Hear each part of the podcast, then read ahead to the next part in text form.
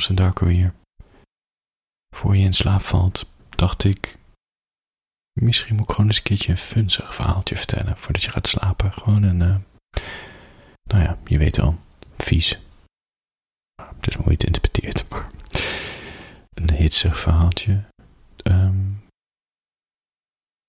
het komt, het is een scène van een. Uh, van een project dat nog niet af is.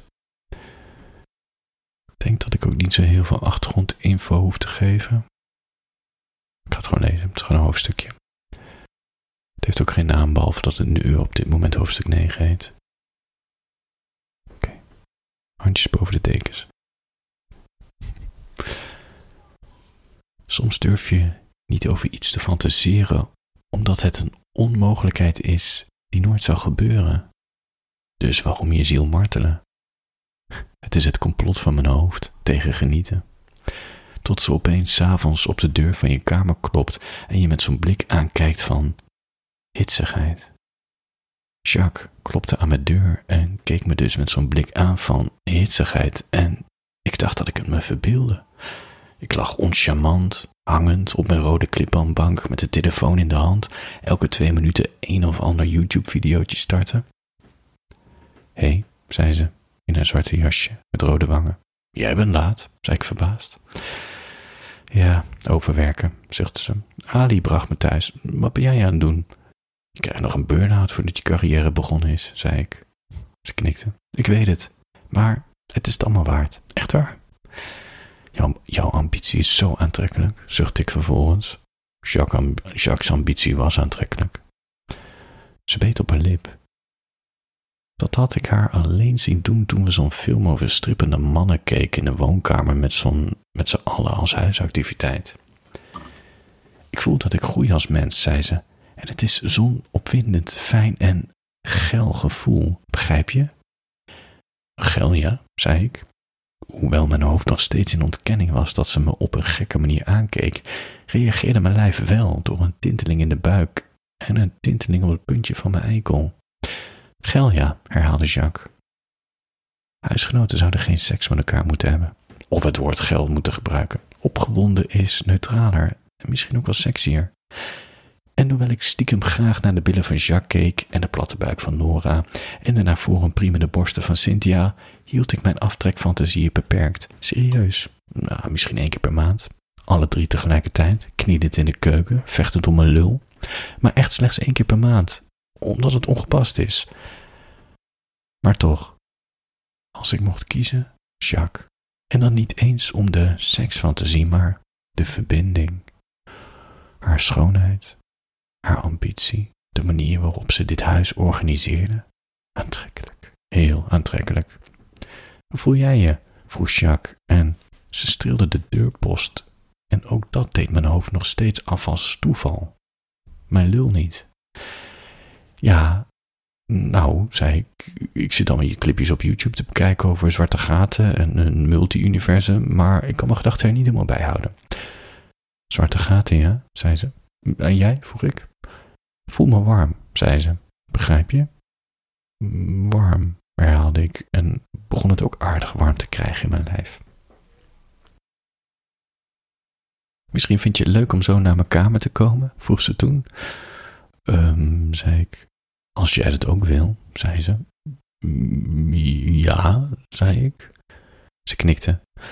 Ik loop zo naar boven naar mijn kamer en ik wil dat jij hier uitkleedt, je badjas aandoet en dan over tien minuten naar boven loopt naar mijn kamer. Je klopt op de deur en je zegt het geheime codewoord, zodat ik je kan binnenlaten. Ik ging recht overeind op de bank zitten. Codewoord? Ook wil ik dat je een stopwoord gebruikt als je iets niet wil doen en wil stoppen in het spel, zei ze. Stopwoord? Mijn hoofd was nog steeds in ontkenning. Wat wordt je stopwoord? zei ze met een arm in haar zij. Ananas, zei ik. Wat is die van jou? Ze legde een hand op haar kin, staarde naar de grond en zei toen: Aardbei. Oké, zei ik met een stijve lul.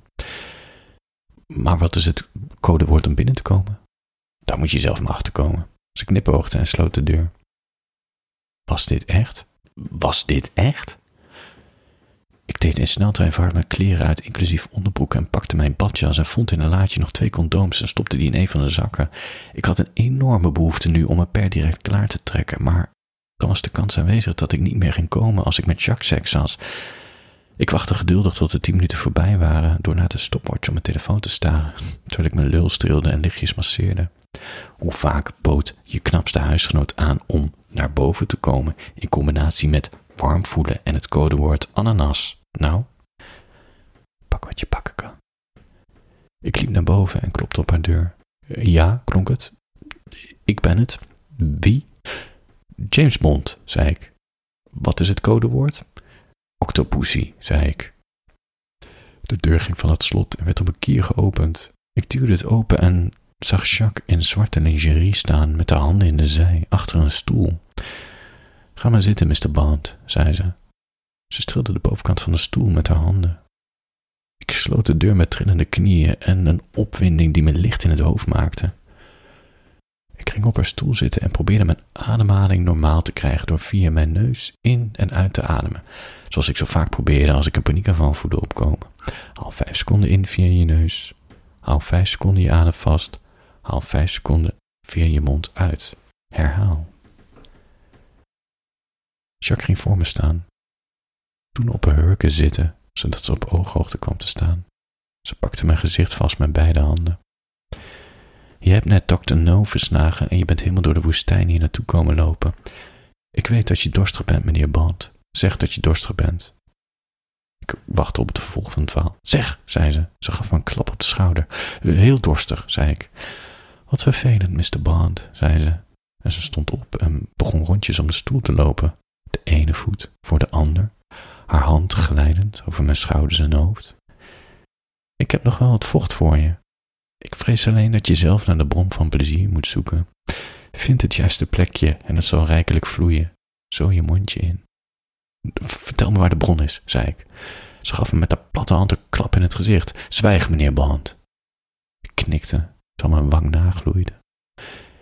Ik ga zo op de grond liggen met mijn benen wijd. Je likt voor honderd seconden mijn octopusje. Geen seconde langer, zei ze. Ze stak haar wijsvinger omhoog. Anders volgen er maatregelen. Begrepen? Ik knikte. Dat idee, dat ze me vertelde wat ik moest doen, was een rol. Was een rol die prima bij me paste. En ik kwam er nu pas achter hoe hard mijn lul hiervan werd. Ze liep van me vandaan en ziekte met haar kont heen en weer. Ze pakte de zijkant van haar onderbroek vast en scheurde de stof uit elkaar en gooide het weg. Vervolgens ging ze op de grond liggen met de benen gespreid naar mij toe. Een kaalgeschoren kut. Schaamlippen die riepen om gelikt te worden. Haar octopusje. Mijn hoofd, die nog steeds zei: Je leeft in een droom. Kom dan, zei ze, honderd seconden. Ik stond op van de stoel en vulde mijn badjas uit toen, maar ze zei: Uh-uh. Huh, luister altijd naar Jacques. Ik ging op mijn knieën en vervolgens op mijn buik, mijn hoofd tussen haar benen en rook de lucht van geilheid. Ik gaf haar bovenbenen lange zoen en drukte mijn wangen tegenaan. Daarna gaf ik een zachte lik tussen haar schaamlippen. En nog een zachte lik. En nog een. Na vijf seconden vergat ik al met doortellen. Ik was alleen maar bezig met van die zachte, lange halen te geven. Op zoek naar de bron van plezier. Op zoek naar vocht. Om vervolgens iets sneller te gaan met mijn tong terwijl mijn hand de buitenkant van haar bovenbenen streelde tot ze mijn haren vastpakte en eraan trok en ik auw zei. Kan je niet tellen soms? vroeg ze. Heb je dat niet geleerd in Londen? Nee, dat kan ik niet, kermde ik. Likte maar door, Mr. Bond, zuchtte ze. En ik likte door. Sneller en sneller. Mijn goldvinger erbij. Oh, het smaakte zo fijn. Af en toe zo gek zelfbewustzijn dat ik de kut van Jacques aan het likken was. Ik, de kut van Jacques. Mijn tong. Ik trok de huid iets omhoog ik begon de klit aan te raken met een puntje van mijn tong, steeds iets sneller, om er vervolgens aan te zuigen terwijl mijn vinger in en uit haar ging. Haar ademhaling ging sneller, haar gekreun werd luider. Ze pakte mijn hoofd vast en drukte het meer tegen haar lijf aan. Vervolgens zei ze: Neuk me, neuk me, band, neuk me met je moonraker, neuk me met je license to kill. Ik ging op mijn knieën zitten, haalde het cadeau met mijn badjas en haalde het uit de verpakking en gooide het papiertje van me af de geur van rubber. Ik schoof hem om mijn lul en drukte het toen langzaam in haar. Oh. Ik had de bron van plezier gevonden. Ze was zo nat. Vervolgens bewoog ik zittend op mijn knieën in en uit haar. Ze had haar ogen gesloten en haar gezicht iets opzij, terwijl ik haar hand vast had en ze me daar steeds harder in kneep. Aardbei, hijgde ze. Wat? Aardbei, hijgde ze. Ik stopte in verwarring en haalde mijn lul eruit. Ze ging rechtop zitten met verwilderd haar en nog steeds een opgewonden blik. Ze draaide zich om en ging op haar buik liggen met haar hand tussen de benen en begon met kreunen en voelen. Niet lang daarna schokte haar lijf en volgde een enorm lange kreun die langzaam steeds zachter werd. Daarna bleef ze bewegingloos op de grond liggen. Haar op en neergaande lijf verraadde haar ademtekort en ik zat daar maar op mijn knieën met een halfstijve lul met een condoom eromheen, te staren naar haar ronde billen, me af te vragen waar ik in beland was. Soms durf je ergens niet over te fantaseren, omdat je niet gelooft in dat dromen waarheid kunnen worden. Tot je even mag ruiken aan zo'n droom. Ik stop hier met lezen, anders uh, maakt het niet zo. Doesn't make it sense anymore. Dat het verhaal van het, uh, dat verhaal natuurlijk verder gaat. Nou, ik heb er warm van gekregen. Voor je gaat slapen, laat me even weten of je meer van dit soort uh, scènes wil. In je oor. Ik heb er geen idee. Misschien leidt het alleen maar af. Dat is natuurlijk ook niet de bedoeling. Morgen een nieuwe dag. Dat is het meest mooie. Slaap is altijd een reset. Soms denk ik wel eens over na dat ik 24 uur wakker zou zijn en dat elke dag. Ik denk dat je helemaal gek zou worden. Het is toch een fijn idee dat je jezelf even uit kan, zitten, uit kan zetten. Oké. Ik hoop dat die handjes nog steeds boven de teken zijn. Slaap lekker.